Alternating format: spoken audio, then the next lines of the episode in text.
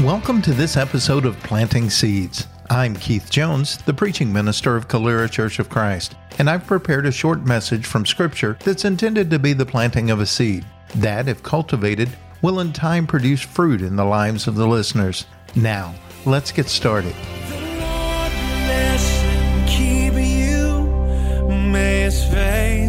Shine upon you and be gracious and give you peace. In this episode, we'll continue our study of the book of Romans by looking at Romans chapter 2, verses 1 through 16. If you have a Bible with you, follow along while I read. Therefore, you have no excuse, O man, every one of you who judges. For in passing judgment on another, you condemn yourself, because you, the judge, practice the very same things. We know that the judgment of God rightly falls on those who practice such things. Do you suppose, O man, you who judge those who practice things and yet do them yourself, that you will escape the judgment of God? Or do you presume on the riches of his kindness and forbearance and patience, not knowing that God's kindness is meant to lead you to repentance?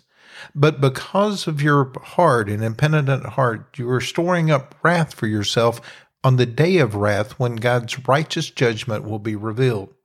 He will render to each one according to his works, to those who by patience and well doing seek for glory and honor and immortality, he will give eternal life. But for those who are self seeking and do not obey the truth but obey unrighteousness, there will be wrath and fury. There will be tribulation and distress for every human being who does evil, the Jew first and also the Greek, but glory and honor and peace for everyone who does good, the Jew first and also the Greek, for God shows no partiality. For all who have sinned without the law will also perish without the law, and all who have sinned under the law will be judged by the law. For it is not the hearers of the law who are righteous before God, but the doers of the law who will be justified.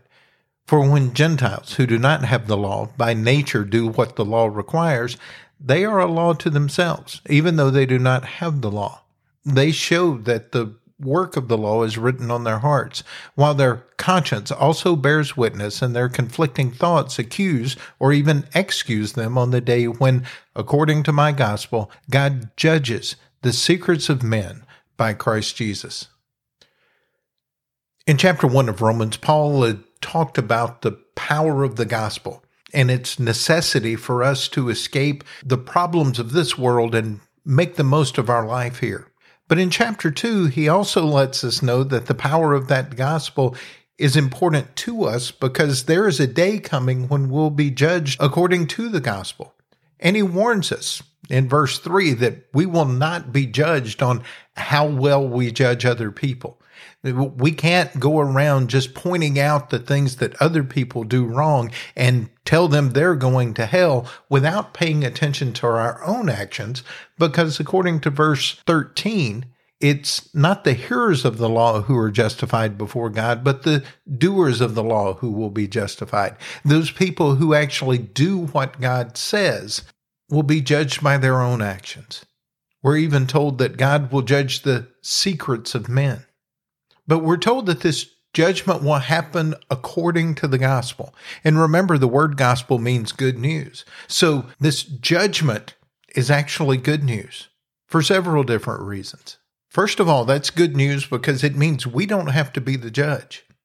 That's important because Paul says if we're the judge of others based on our criteria for judgment, we'll end up condemning ourselves. So we can leave the judging to God, a God who has promised to show mercy. But it's also good news because that day is still in the future, which means we have time to repent. Paul says that God's kindness is meant to lead us to repentance, to change the course of our lives so that as we approach that day, we find ourselves covered by his grace. But Paul makes sure that his readers understand that there is not one group of people who gets more mercy than others. Everyone has the same access to God's mercy. He mentions specifically multiple times this is true for the Jew and for the Greek. And Paul says that being rewarded with that mercy is a result of desire and the condition of our heart. In verse 7, Paul said, Those who by patience and well doing seek glory and honor and immortality, God will give them eternal life. And in verse 10, he says, Glory and honor and peace comes to everyone who does good. By contrast, though, Paul has a warning for those who do not have that type of desire and that heart for God. He lets them know that those who are selfish and ambitious, those who obey unrighteousness, will experience wrath and fury. We need to see the contrast that Paul has set up here. He's talked about the doing of good and contrast that with selfishness. Being willing to do things for others that are helpful to others, that draw others to God, is rewarded. People who only use God's grace and God's blessings for their own selfish purposes will miss out on their reward. We all have sinned and we all deserve to perish. But there are some with that realization who are willing to reach out and be kind and helpful to others in the name of God, and He will rescue them.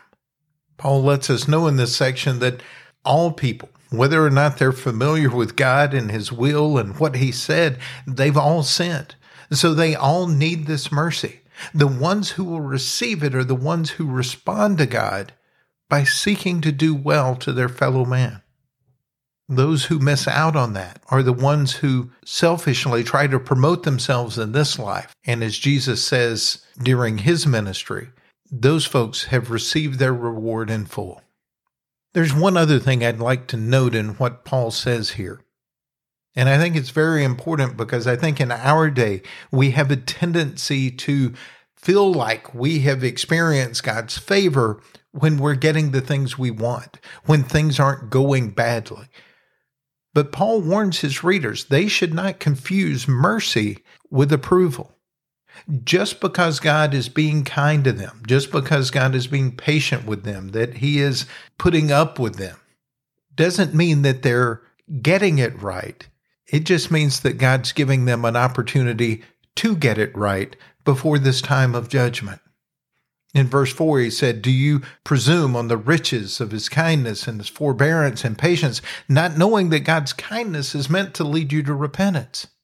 I think it's very tempting for us to feel like when we're getting away with doing bad things, that means that God's okay with it. He's going to overlook it. That, that I can count on God to be merciful to me, even though I continue to indulge myself. I continue to keep doing the things I want to do rather than the things he's called me to do. But Paul says that's only meant to lead you to repentance. That's only giving you the space to turn to him. He's just trying to keep you from digging a hole so deep that you can never get out of it. He keeps giving you the time, the space, the opportunity to turn to him and see the benefit of doing things his way. The Apostle Peter wrote to a group of people who were struggling with similar ideas. And they were concerned that maybe God wasn't fulfilling his promises because Jesus had not returned yet. In 2 Peter chapter 3 verse 9, Peter wrote, "The Lord is not slow to fulfill his promises, some count slowness, but is patient toward you, not wishing that any should perish, but that all should come to repentance." People who were eager for Jesus to come back and set things right and punish those wicked people. We're being warned that Jesus delaying in his return was actually an opportunity for them to get their lives right so that when judgment did come, they would be able to receive mercy. And with all this patience and kindness, these opportunities to repent, to put ourselves on a path that leads us to God instead of destruction, we have to realize that the more and more mercy that He gives us, the more responsibility we have to accept it, or we will experience God's wrath and fury.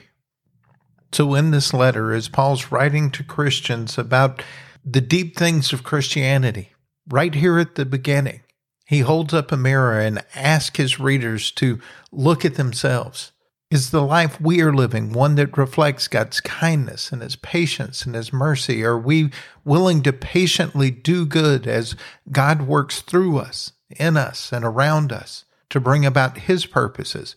Or do we selfishly pursue the things that are important to us? Is it easy for us to point at others who are doing it wrong, find fault in them, or are we willing to look at ourselves and make sure that we're on the path that leads to glory and honor and peace? Paul lets us know that those who have God's word written on their hearts will have it reflected in their actions, that in their pursuit of immortality, they will patiently go about doing good, and in doing so, be rewarded with eternal life. Thank you for listening. You can find more of these messages on our website, CaleraChurchOfChrist.org, or subscribe to the podcast on your favorite podcast app. You can also like us on Facebook and follow us on Twitter.